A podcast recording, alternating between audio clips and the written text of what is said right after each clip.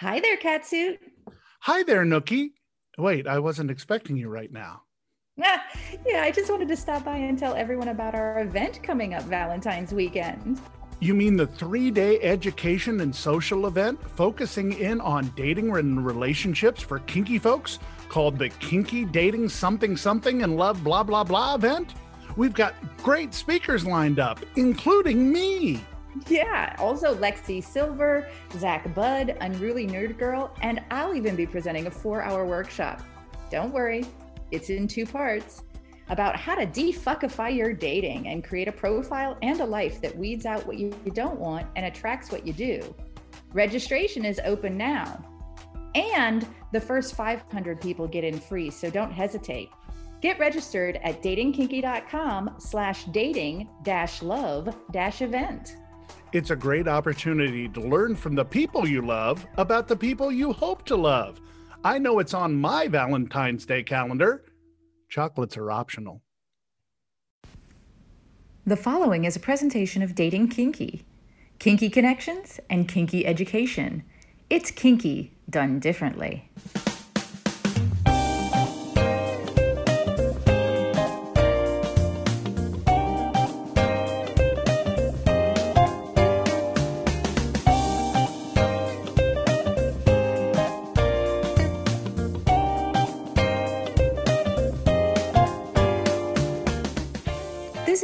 Women and other wonderful humans want a frank and fun conversation about the way people approach each other for romance, relationships, friendships, or other partnerships that make us happy. With questions asked by a guy.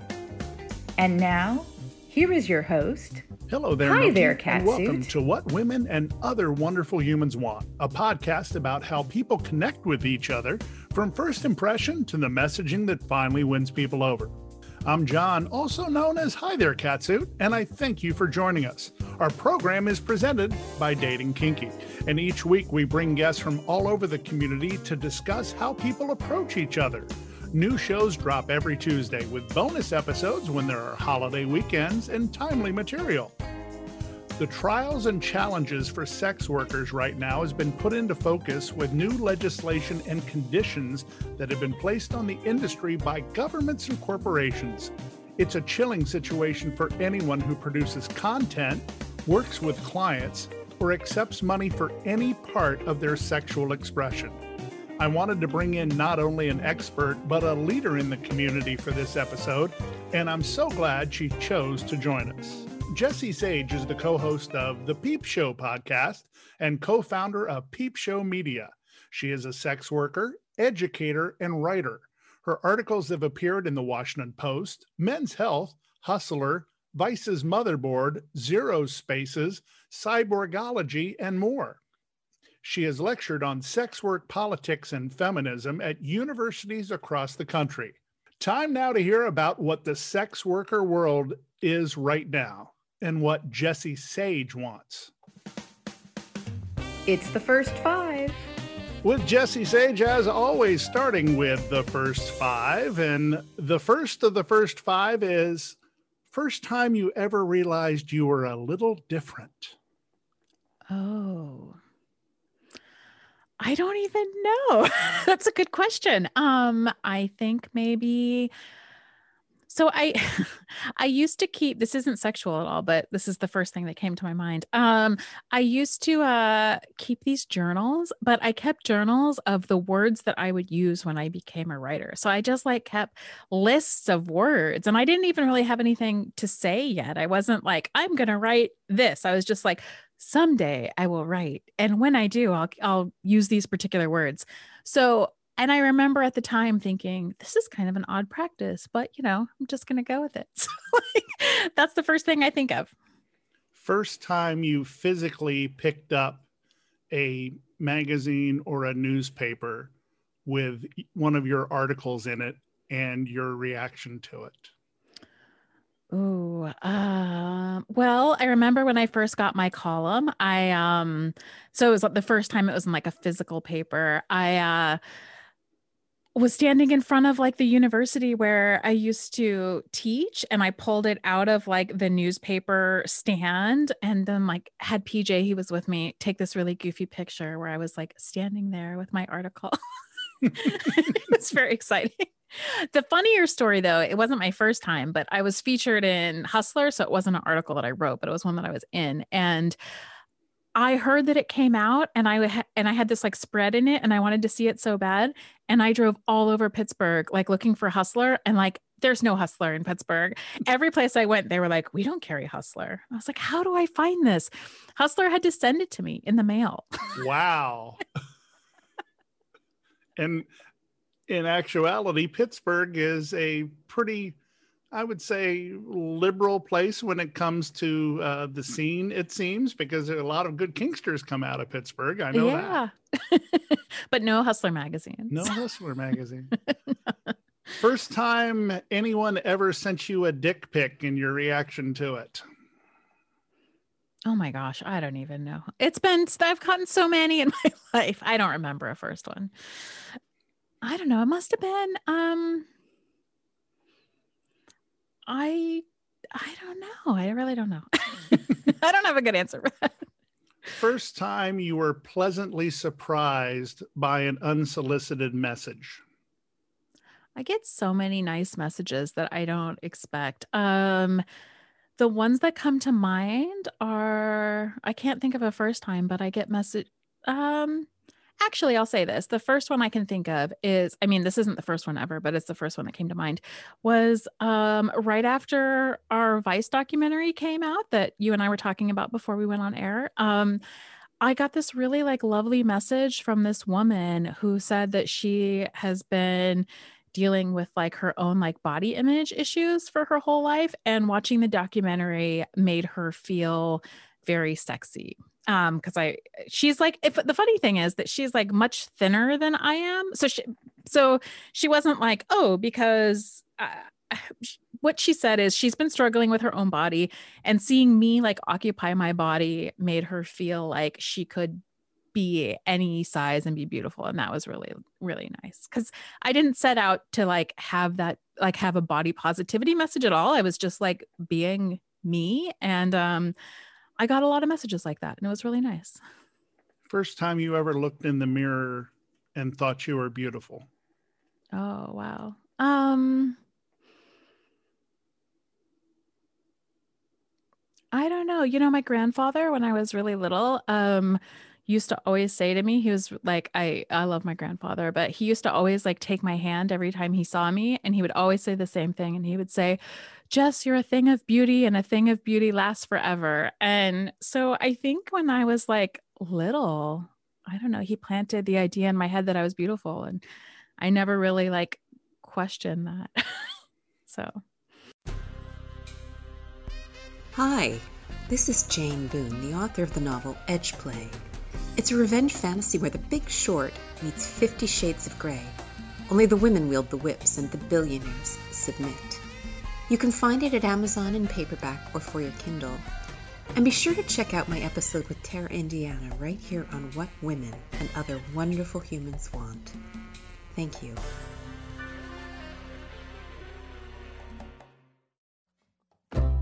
Realizing that you're polyamorous can be a wonderful insight. Polyamory Dating Guide is a book about finding other people who share your view of polyamory and want to share it with you. This book includes a variety of sections on poly specific dating such as navigating online dating with a review of poly specific dating sites and how to make a profile that works, real time dating tips that will tell you where to find polyam people and how to make a positive impression, how to date as an existing couple, and if you should, dating as an introvert, queer in dating, and lots more. Get your copy at polyamorydatingguide.com. Two people getting to know each other, just like we did in high school. Here is Seven Minutes in Heaven. We call this segment Seven Minutes in Heaven. It's like going back to high school and trying to meet people. And I want my audience to get to meet you. Okay. Biggest turn on. Ooh. You know what my my most recent turn on has been is um and I feel so silly saying this is um those things that the models do, the boob drops when they like pick their shirt up and their boobs fall out. That's very hot. Biggest turn off. Uh, messy bedrooms in selfies. I like the specificity in that. In selfies. Yeah, I mean, I'm kind of a just don't have it in a selfie. yeah, I'm kind of a messy person. So I'm like, you know, I get the messiness, but like if you're gonna take a picture to try to turn someone on, just kind of like move it out of the frame. Right? It's not that hard. When did you know you were a good writer? Um maybe in college probably. I didn't I um it's funny cuz I thought I would be a writer and then um I don't know. I won writing contests when I was like younger. So but I didn't really start writing until like college. So maybe then. And you now write a weekly column in a Pittsburgh Weekly. Tell us I about do. that. Well, um, it's you know, it's kind of a. Um, I started it uh, two years ago in October um, at the Pittsburgh City Paper, which is like their main alt weekly. And when I started it, it was like a funny story actually because I didn't um, try to write a weekly column. Like I got this message that said. Dan Savage just left the paper to go to another paper. Do you want to have a conversation about taking his place? And I was like, what? Hello. Um, Of course I would. well, it was funny because I looked at it and it was so shocking to me that I was like, is that are they saying what I think they're saying? Because that doesn't make any sense. Um, and so I started writing that and I wrote it for a year and a half. Um, and it was it's a sex column. And so I wrote a lot about relationships and sex, but I also wrote about like my work as a sex worker. And then I also wrote some about like gender and just other other things. Um, and at the beginning of COVID, that um I was furloughed because there was no advertising anymore, and alt weeklies run on advertising.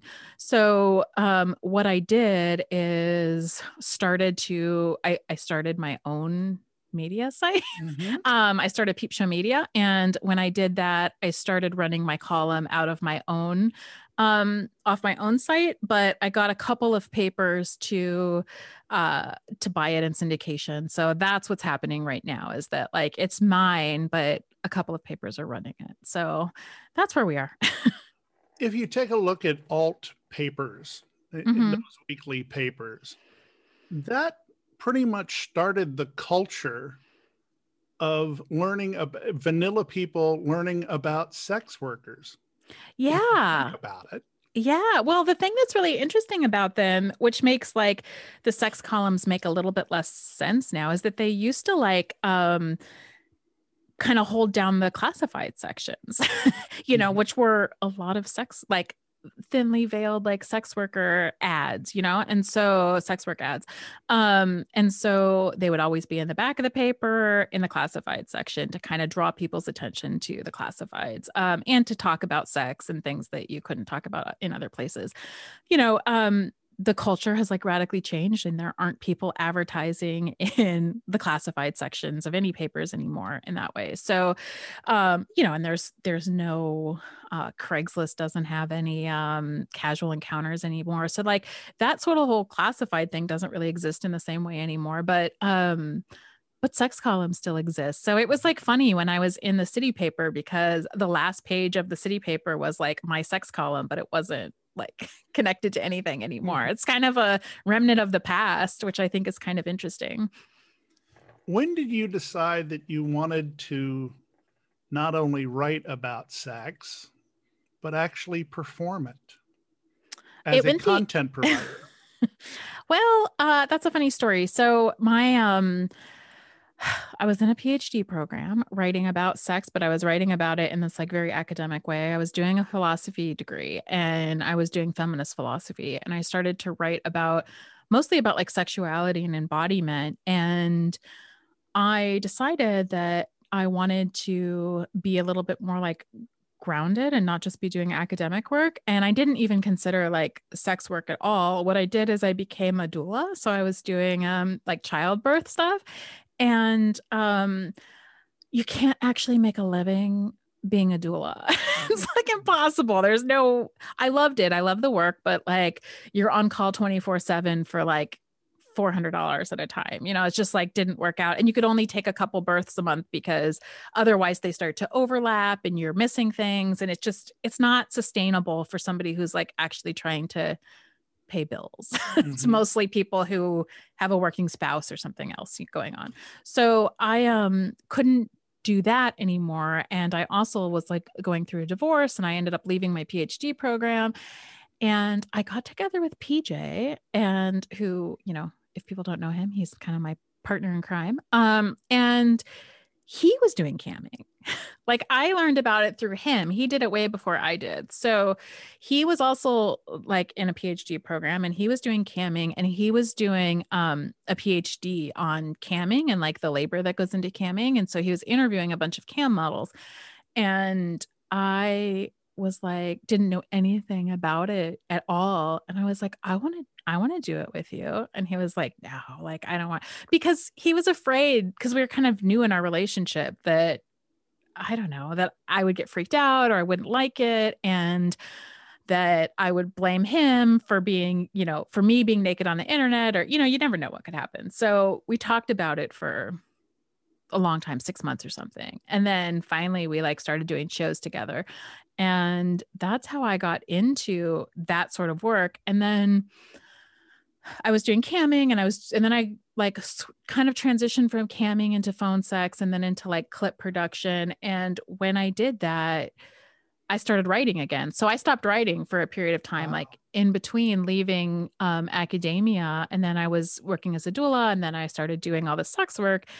But I like writing. So I just kind of started writing about my experiences. And eh, then then I was a sex columnist. And it all like kind of happened by accident in the way that, you know, chips kind of fall when you're not expecting it. So how much freedom does one feel being able to express themselves sexually as a content producer?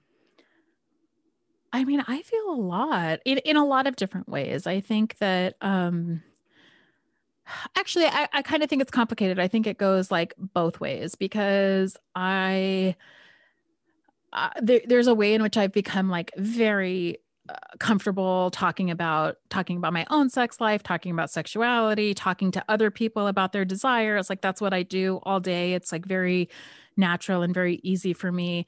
I also feel kind of like unblackmailable at this point. Like any like I am so out that people, you know, if anyone was like, "But you did porn," I'll be like, "Yeah, everybody does that." You know, that's a known thing. Um, but it took a long time to to get there, and in the process of getting there, you know, uh, we had a lot of like turmoil with our family because that's fairly common when you um, are doing sex work, and people had to kind of become accustomed to it, and and there's ways that like as a sex worker, you have to hide a lot of your life, you know. So when I started doing I'm a mother, um, and people know I'm a mother and I don't hide that, but like I shut down my regular Facebook, my regular Instagram. I don't ever post pictures of my kids. Like I don't interact in the way that like most parents and adults mm-hmm. like interact just because it's not um it's not like appropriate and it's not like safe to mix too much of like my personal life and my professional life, which is actually kind of a um, paradox because so much of my personal life is like way more public than most people's. Like I wrote an article for Hustler recently about um about the anal sex that I had on my wedding night, you know, and I had to say, like, I had to, I wrote an article about anal and I was, as I was writing it, I realized I was writing like a story, like an erotic story about my own life. And I said to PJ, like, do you mind if I published like in Hustler about our sex we had on our wedding night? And he's like, yeah, I don't care. So like there's ways that like I um am really super public about things and then not at all public about other things. So I think there's there's a lot of freedom, but then there's also a way that you have to um I don't know, protect the people who didn't make the choice to be that free is I guess the best way to put it. How do you determine that something is special enough between you and PJ to not be shared? Mm. Um, I don't know if um I don't know if that's something that I like think so much about is it's just more of a um feeling i don't mm-hmm. you know i i think we actually have a pretty easy dynamic like in that regard. Like it's pretty easy for us to negotiate um those boundaries. You know what's harder um the mundane things are harder. Like it's hard like work life balance and things like that are harder but the actual like content we usually don't disagree about or um I don't know. I don't know if there's a way to determine like what's more special. I think it's just kind of a uh thing that seems intuitive. I don't know. Is there a difference in feeling? Because I have no clue about this. Mm-hmm. I've never had a partner that would want to have things on display, as it were. Yeah. But is it more special when it's not shared? Oh, yeah. I mean, and more fun. Mm-hmm.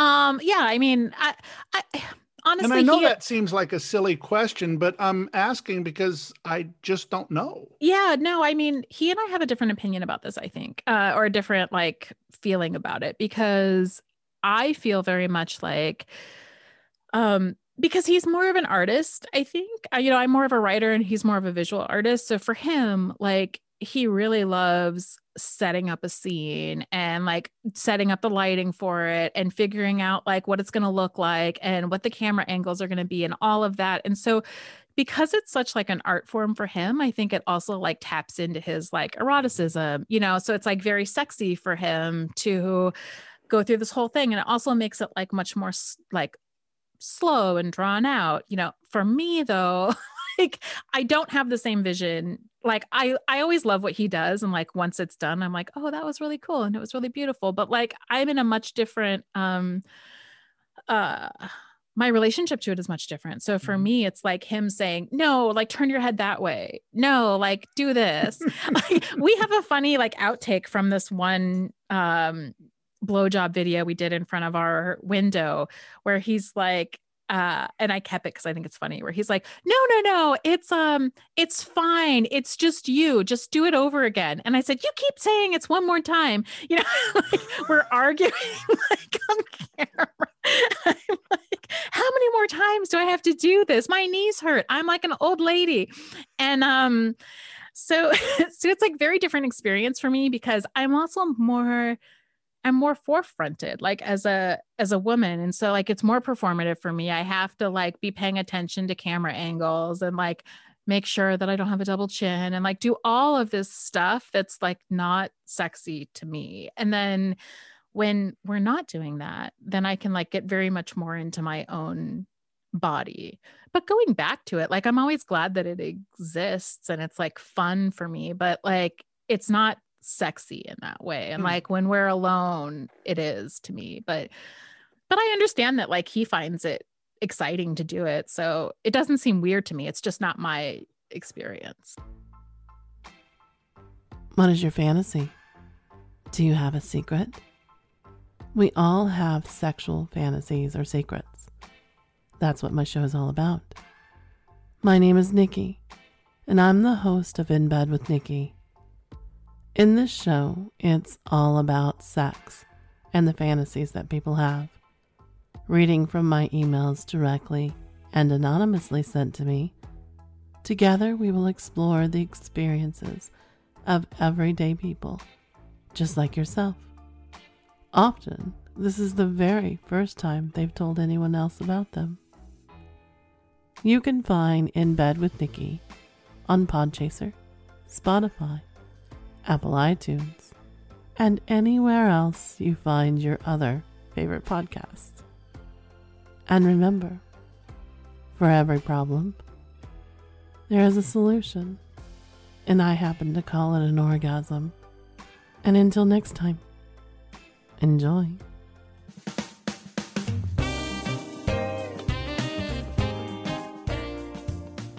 This is what women and other wonderful humans want presented by Dating Kinky.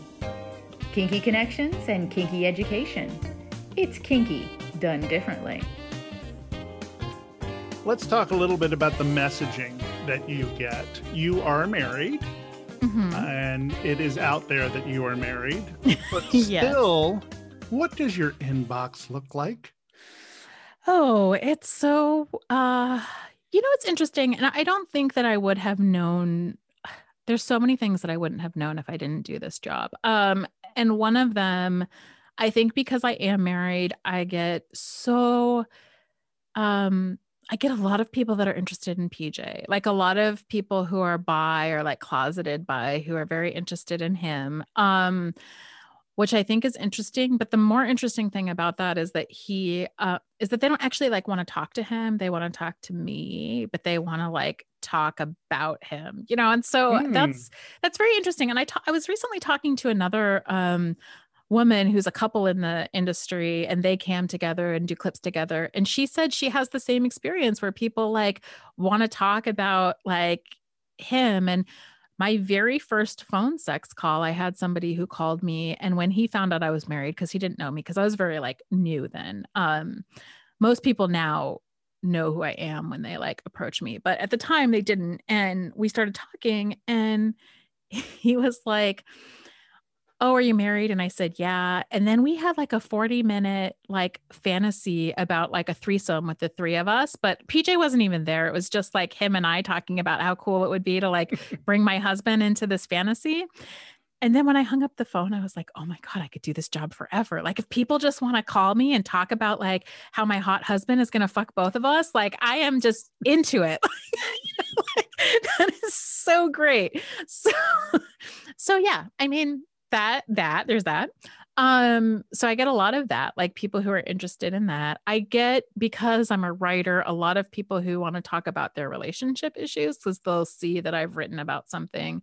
Um, and then then I get people who are just like, you're hot, I want to jiggle your ass or something, you know. Um, and then younger people who, because I'm in my 40s, are like, oh i'm totally into like curvy milf so will you like mommy me? And i and Mm. that is i'm also into that. Um and so so i don't know. It's like a range. It's a whole i think because i have integrated my work so much because i have the podcast and um, my sex work stuff and my clips and my phone work and my writing like all branded together um it means that I get like a huge range from like really directly like um sexual stuff to like I'm interested in your opinion about this to can I pay you to I've even had people who say can I pay you to send um I want to send you something I wrote. Can you tell me what I think about it? So even like editing sort of stuff um to um people who people who've called me who want to talk about like feminism or philosophy or somebody called me to talk about Maya Angelou, you know, one time just Mm.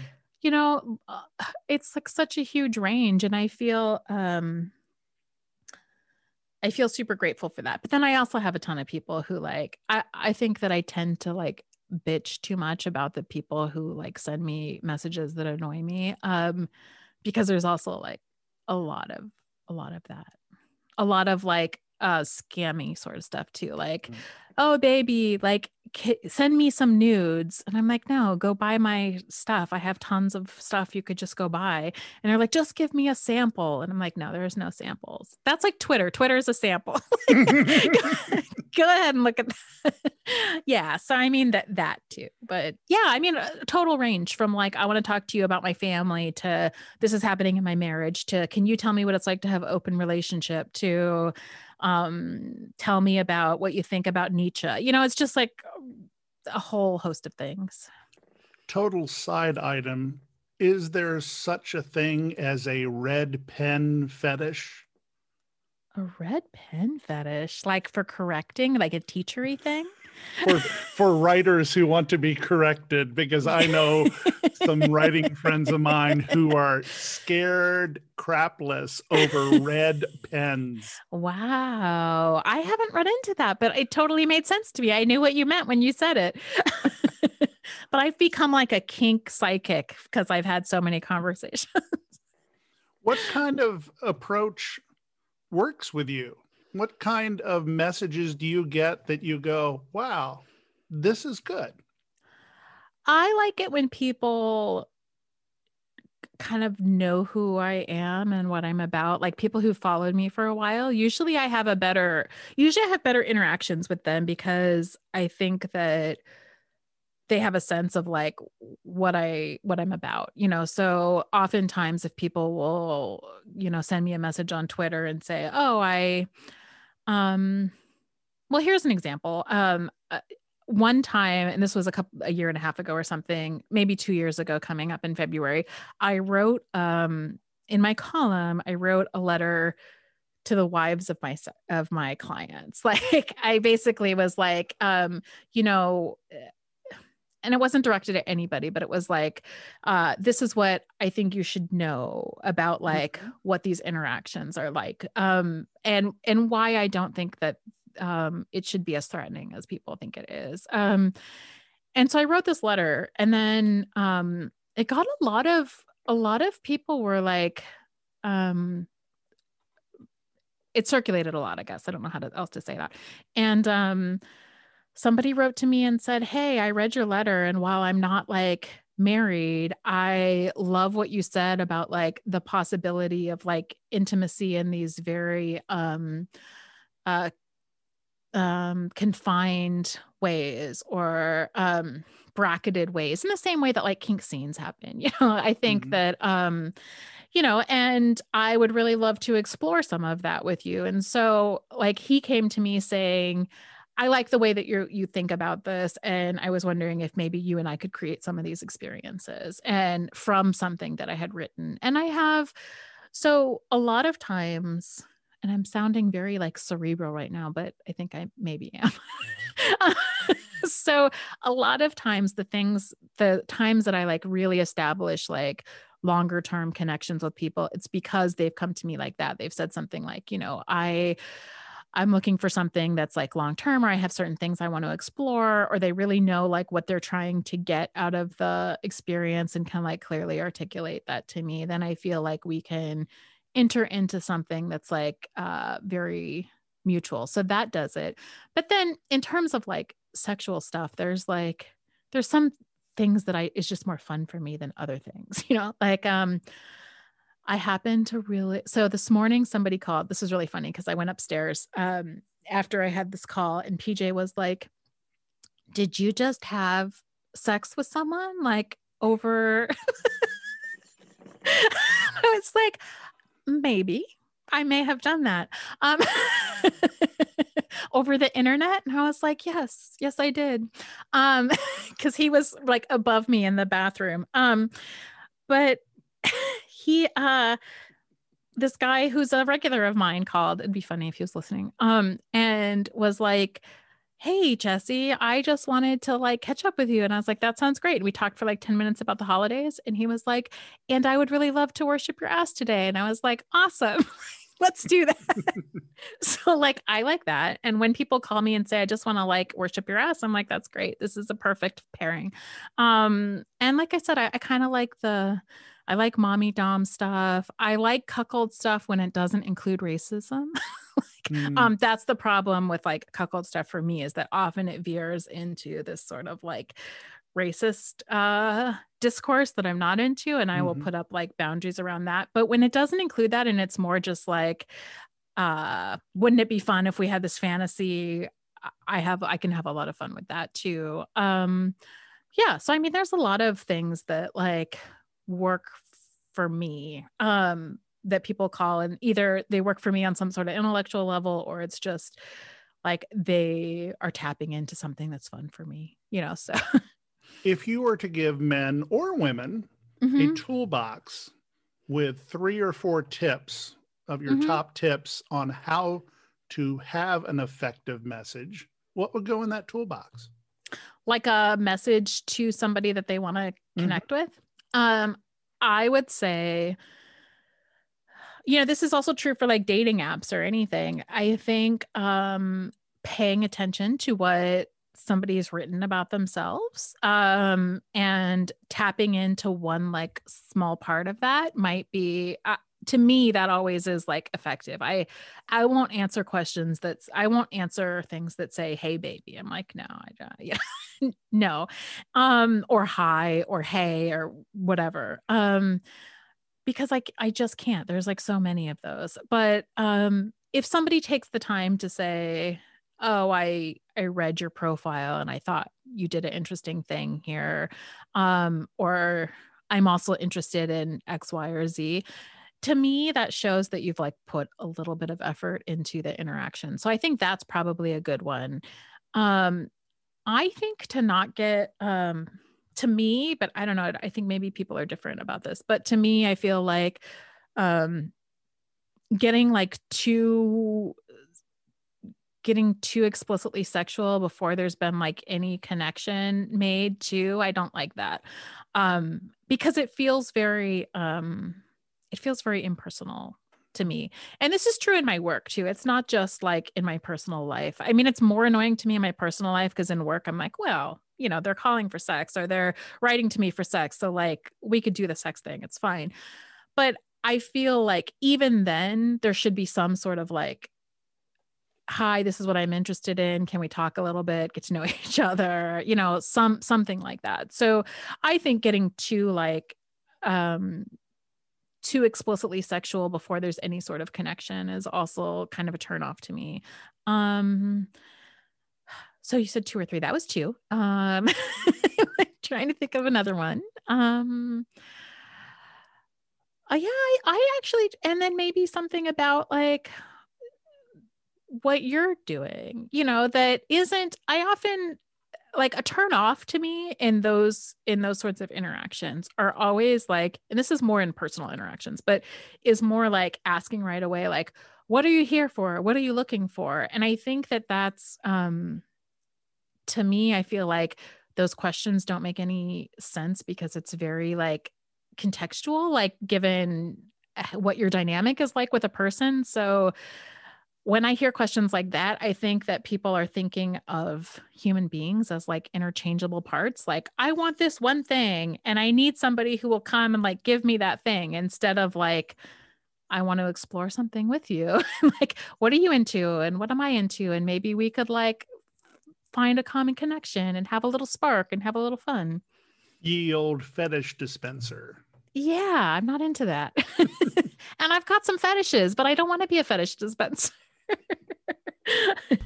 Hi, I'm Dr. Allison Ash, trauma informed sex and intimacy coach and educator, and the founder of Turn On Love. And I teach a wide range of workshops and courses on topics including flirting and seduction, deepening emotional intimacy, expanding pleasure, exploring fantasies, repairing ruptures in relationships, navigating non monogamy, and more.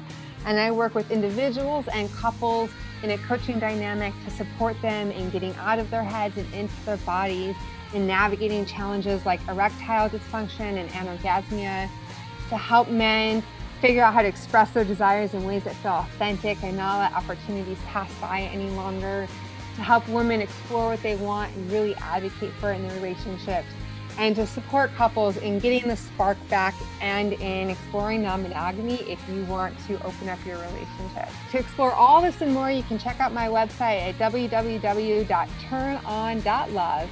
And don't forget to listen to my episode of What Women and Other Wonderful Humans Want. It's in the archives wherever you listen to your podcast.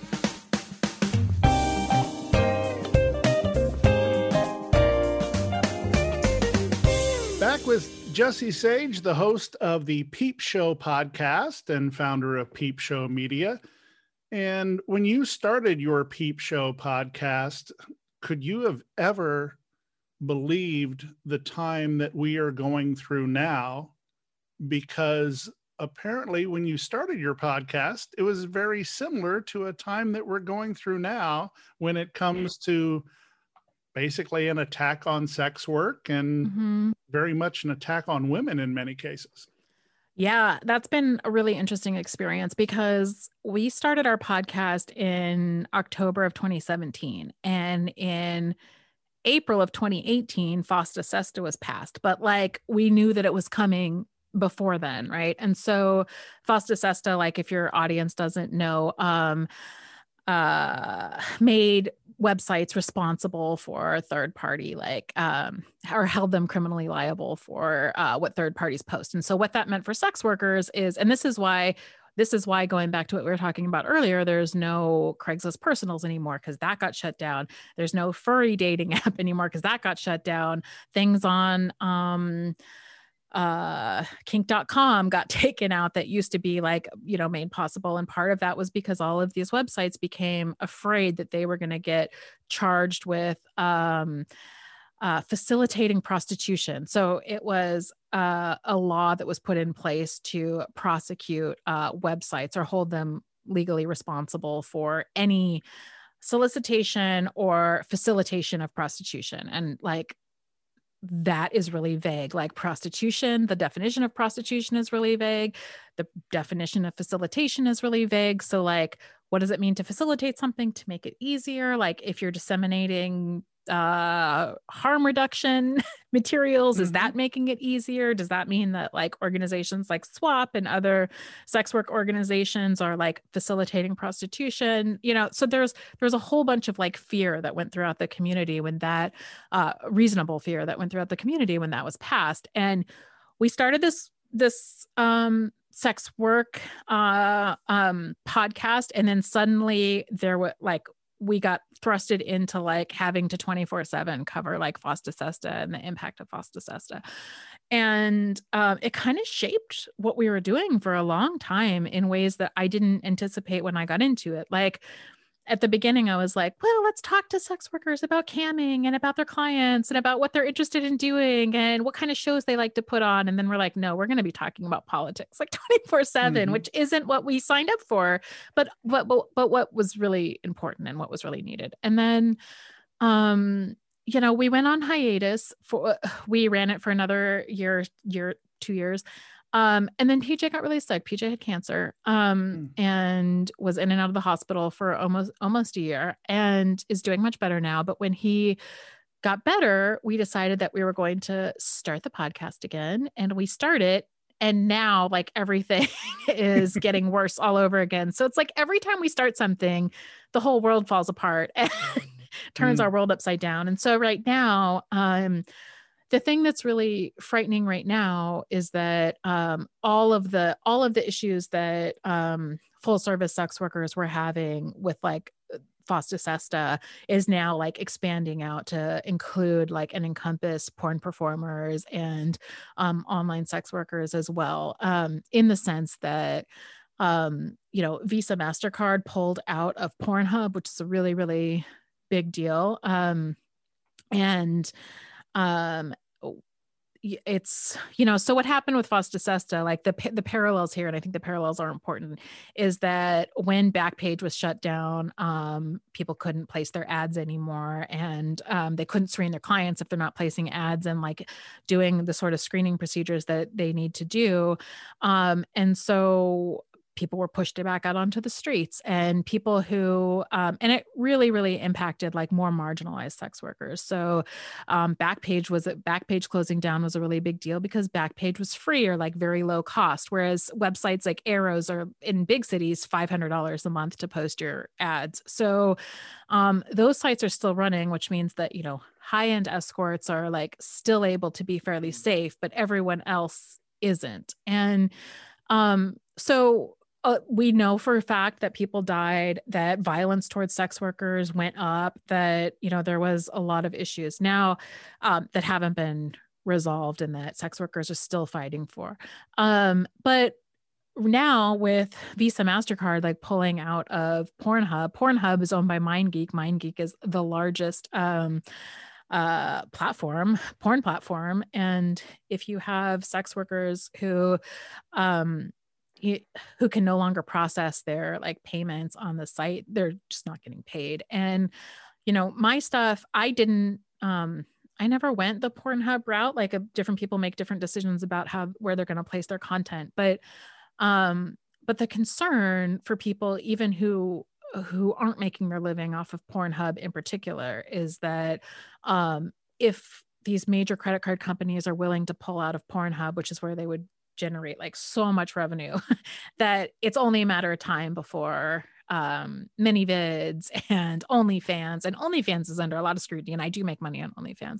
OnlyFans and mini ManyVids and all of the other sites like start having problems too. And this is even a bigger problem for us because processing payments um is already difficult for sex workers Mhm. for like all sex workers. So um if they suspect that you're doing um, using Venmo or PayPal or even your bank accounts for that matter um, to sell panties or to sell porn or to talk on the phone or to do anything, they'll shut down your accounts. And um, you know, most of my friends have had multiple accounts shut down, no longer have access to Venmo or have been lifetime banned for PayPal.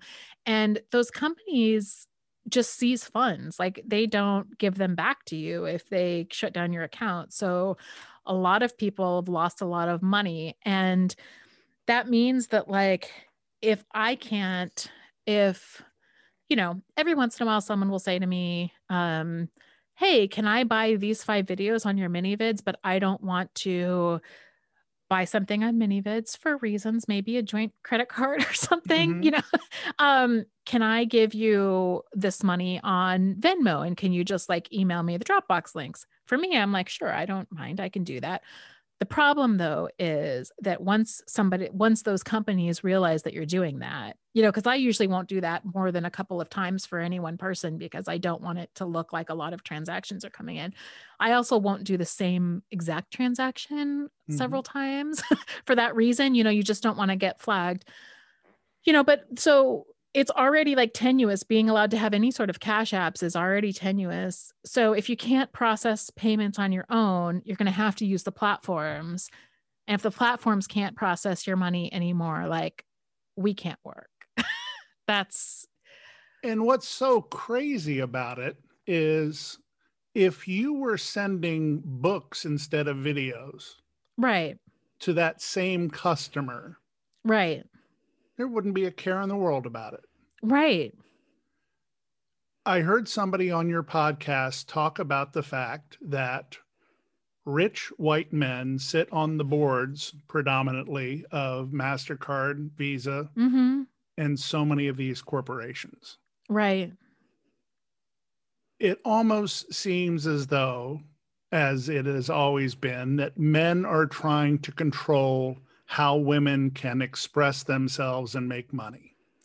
Yeah it, feel, it feels like that and i think there's every reason to believe that because if you so um an interesting thing that happened is that with this um with this Pornhub, um, they actually went back to Pornhub. Um, I don't know if you saw that, but after a couple of days, Visa Mastercard was like, "Okay, um, we'll come back now that you've purged your account of all of the unverified users." So part of the problem with Pornhub is that Pornhub was letting um, anyone upload anything, right? So Whether it was stolen or not, and most of it was stolen. most of it was stolen that was their business model that's how they became so big you know and so um however they didn't reopen all of the model hub programs. Like the the actual content creators who um, were following all of the rules who were uploading their own content who were uploading their age verification they don't have their means of making money back. So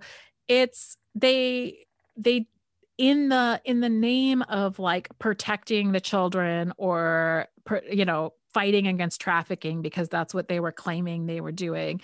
They actually just shut all of the like sex workers out of being able to make money and uh, didn't do anything to actually change anything. And so so it does it does very much feel like and you know i not all sex workers are women but the majority of sex Mhm. workers are are women. And erotic labor is a very feminized thing. And so um you know it it very much does seem that it's like a war on women trying to make money through like sexuality and i don't know i don't really know what the reason for that is if it's like a resentment that you know uh men have to pay for this or that they feel like women are the gatekeepers of sexuality or what? I don't know what the problem is, but And that leads right into my next question.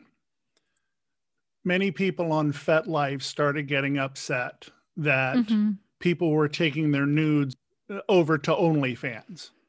oh really? I didn't know. I don't. Oh, I'm not on FetLife, so yeah. I don't know about this. But yeah. Huge rigmarole.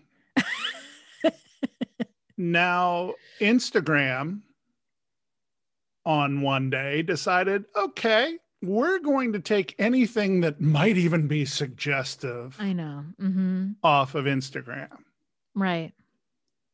for seemingly no rhyme or reason. Right. hmm And do you want to hear something that's like infuriating about that? Is that um, male photographers who take pictures of women's bodies and put them up on their photography site are not getting their pictures taken down, but those same exact, like historically, this has been the case, the same exact women whose bodies are on these male photographers' accounts promoting their photography businesses are having their model accounts shut down. Oh my lord. I had no clue. Yeah. So it's selective. It's selective. because my account and I was actually getting some good traction as far as getting followers on Instagram to Mhm. promote the show. Yeah. My account doesn't have anything that's massively suggestive, but I Mhm. put pictures that are provided to me Yeah. in the promotion of it because I want people to see who is on the show and how they represent themselves. Yeah. But my ability to get followers on a place that is slowly dying from people that aren't going to follow that sort of stuff, Right. it's hurting us too. And it's not hurting us in one tenth of 1% of what it's Yeah. hurting sex workers, but this broad brush, broad stroke elimination of so much Yeah. has really claimed victims that weren't even intended. Well, you know, I, I've talked about this on this show, but when this happened with Tumblr, like two years ago, when Mhm. Tumblr um, took all of their sexual content off of their site, um, one of the like things that happened is that, um, and this happened on YouTube as well, was that um, like queer uh, communities like disappeared overnight. So trans communities, um, places that there was a lot of like information being passed between like um trans youth for example or like transition like my and this is really like personal to me because my oldest kid is trans and I watched him um like as an adolescent watching trans vlogs to try to like imagine a future for him you know for himself you know and so he would watch people go throughout their tr- transitions. There's communities that were built around that. And for a lot of kids especially kids who are like living in remote places in the middle of nowhere like those kept them alive because they're like oh there's people like me and they make it to adulthood you know? Mm-hmm. And um all those vloggers got demonetized on you know youtube who for just like talking about their experiences because those were deemed as like too sexual like nobody was could show their top surgeries anymore. Um and that'll kill people. You know like uh, i i firmly believe that like um, taking marginalized sexual communities off the internet kills people. I know it killed sex workers when Fosta Sesta passed. I I know that. I know that trans kids will commit suicide if they can't if they're isolated from people and they can't find people that look like them and who've had experiences like them. So And the violence that goes against trans people, the, Yeah. the stories are, are numerous. so Yeah. many. Yeah. So it's it's so um it's so bad you know and and i i was going a little bit crazy today because i was looking at um i don't even know why people are tweeting this right now but there's a whole bunch of people who are tweeting about like why we should take sex scenes out of movies just like movies and people are like oh well no movie is ever made better by the sex scene like that's always a distraction from the story so we don't need sex scenes in movies. And i was like people totally crazy like we want to erase sex from like everything how is that going to help anyone like what that's going to do is it's going to make people feel totally isolated it's going to make them feel alone in their desires it's going to make them like um I don't know. You know, I in my work I deal with a lot of people who have like very intense internalized shame. um and this isn't like helping that. It just makes it worse. I introduced my kids to sex Mm-hmm. in the media at the age of nine for my son and 11 for my daughter. Mm-hmm. We took them to see Bridesmaids. Okay. I saw that, but a long time ago. First scene is two people going at it. Yeah. And I tell this story, and people are like, You what? Yeah. I said, Well, we took them and we didn't have to explain what's in a rated R movie anymore. Right. We didn't have to explain that people will have sex for fun and it's not Yeah. just for marriage. We didn't have to explain things that are being hidden from them because we weren't hiding it from them. right. You talk about scrubbing all the sex scenes. Right. That's just going to make people. And by the way, my kids have turned out pretty darn good. yeah. Yeah.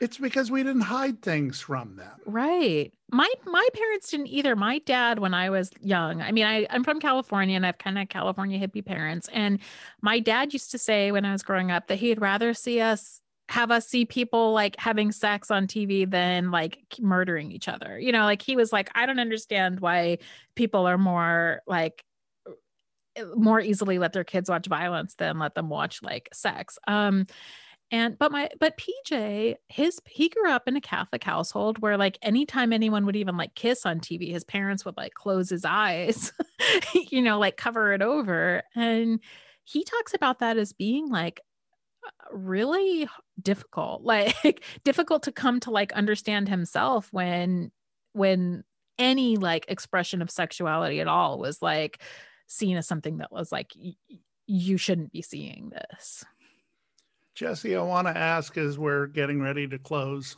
this edition of the podcast, and I really appreciate your perspective on all this. Obviously, to be able to support sex workers mm-hmm. takes money most of the time. yeah I have often said there are some people who can't afford that, but Mhm. what can people do to be able to support these people who are trying to make a living outside of simply buying their content or buying their services? Yeah. Um, I think that's a good question. I I think just like standing up for sex workers goes a long way. Like I've often said that I don't think sex workers can like fight this fight. We can't fight this fight by ourselves because um I honestly think we need our we need our clients to also like stand up for us which i mean those are obviously people who are paying so it's not a direct answer to your question but i think um not allowing like not not letting sex workers be the butt of like every joke um not you know because sex workers are you know i think even just onlyfans now has become like a cultural meme you know and OnlyFans is a legitimate way to make, you know, a living. I think that, you know, saying, hey, I don't think that's cool um, is good. I think just um, talking to talking to and getting to know sex workers without like reducing them to their work, I think is also very important. So uh, that's something that I find difficult is that like people who who are outside of like um sex radical communities will be like oh, you're a sex worker and that's terrible. You must be like rotting in hell. And that's one terrible response. But the other one from like pro- progressive people is, oh, your life must be like so interesting. I want you to tell me all about it. And I'm going to introduce you as my like resident like sex worker friend when it's like irrelevant to the, you know, context.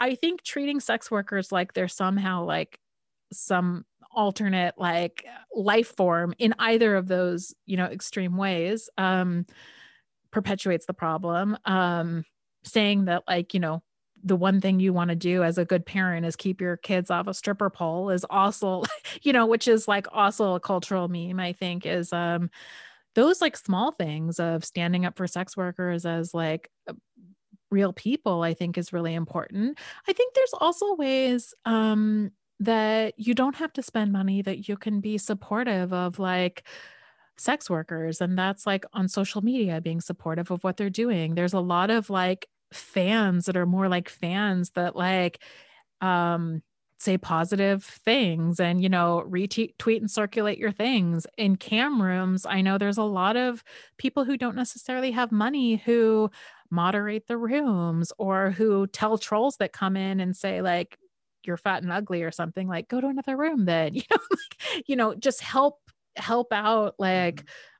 People who are just trying to do their job. So i think there's a lot of non-monetary ways that include just supporting what sex workers are doing not treating them like they're some alternate life form um you know stopping people from making them the butt of like all jokes. Um you know i i think that that can go a long way. Or even just admitting that they know sex workers you know i think mm-hmm. that there's so much shame um, around sex work and families have a lot of shame around having people in their lives that are sex workers and if they could get over that and say you know i have a daughter who does this sort of work or um or you know anyone you know not necessarily just daughters that could also go a long way I'm going to bring my old life and have it collide with my new life. Okay. I used to interview athletes for a living. Okay. Okay. Worked in sports for many years. And the thing that I always enjoyed about interviewing athletes is I interviewed them about the human inside rather than how many points they can score mm-hmm, or how mm-hmm. fast they could run. Right. And I think that that is what led to a lot of the success that I had in my work. Mm-hmm, mm-hmm. Fast forward to this particular show, and the comment that I keep getting from guests is, you didn't interview me like I was a fetish model. You didn't interview mm-hmm. me like I was a porn star or a swinger. You interviewed me like a person. Yeah. and the fact is, we need to be yeah. able to relate to each other as people because yeah. if you can fall in love with the person, you're really going to love the person that they portray. And yeah. there is mm-hmm. a huge dividing line. Vicky DeVica will talk about this in an upcoming show between the character that is Vicky DeVica, the latex fetishist, elusive rubber creature. Yeah. And the actual person. Right, right. yeah, I mean, I love that. I started a series on Peep Show Media too called When We're Not Hustling, where I'm interviewing sex workers about what they do when they're not doing sex work. So I talked to Melody Kush, who's a big cam model, about the fact that she's a poker player. You know, I um talked to a stripper about the fact that she designs um uh mermaid costumes for Renaissance fairs. You know, like um you know I talked to Siri Dahl, who's a huge like porn star, about how she power lifts. You know, and like that was the same thing. Did you know Siri was a powerlifter? no, that fascinates me because yeah. I have friends who are in powerlifting and I think it's great. yeah, so I'll send you the article. But um yeah, I mean I think that that was my my impulse too is like I feel like as sex workers like um and you know I do a lot of media interviews so like I often get asked to like talk about sex work which I don't mind because somebody like that's part of my job it's part of what I do but also it's nice to talk about something that's not your job like mm-hmm. you know just being a human being so yeah yeah it has been an absolute pleasure having the human being known as Jessie Sage. Thank you. joining us for What Women and Other Wonderful Humans Want. It has been an honor having you, and I hope you enjoyed it as well. Yeah, I did. Thank you so much for having me. We hope you'll join us for our regular show that will drop this Tuesday with Lindsay Goldwert, the author of Bow Down. Lessons from Dominatrices to get everything you want. It's an amazing book, and it will be an amazing conversation with Lindsay. I hope you'll join us. As always, you can reach me by email at john at datingkinky.com. That's John, J O N, at datingkinky.com. And if you happen to listen to us on Apple Podcasts, if you could give us a rating and review, we greatly appreciate it. That will do it for this bonus episode of What Women and Other Wonderful Humans Want, presented by Dating Kinky. As always, in leaving, I hope that I've earned the privilege of your time. Always remember consent and to love each other always. What Women and Other Wonderful Humans Want connects with you on social media. Check us out at What Women Want P1 on Twitter, What Women Want Podcast on Instagram, and for our kinky friends on FetLife at WWW Podcast. This has been a presentation of Dating Kinky. Kinky done differently.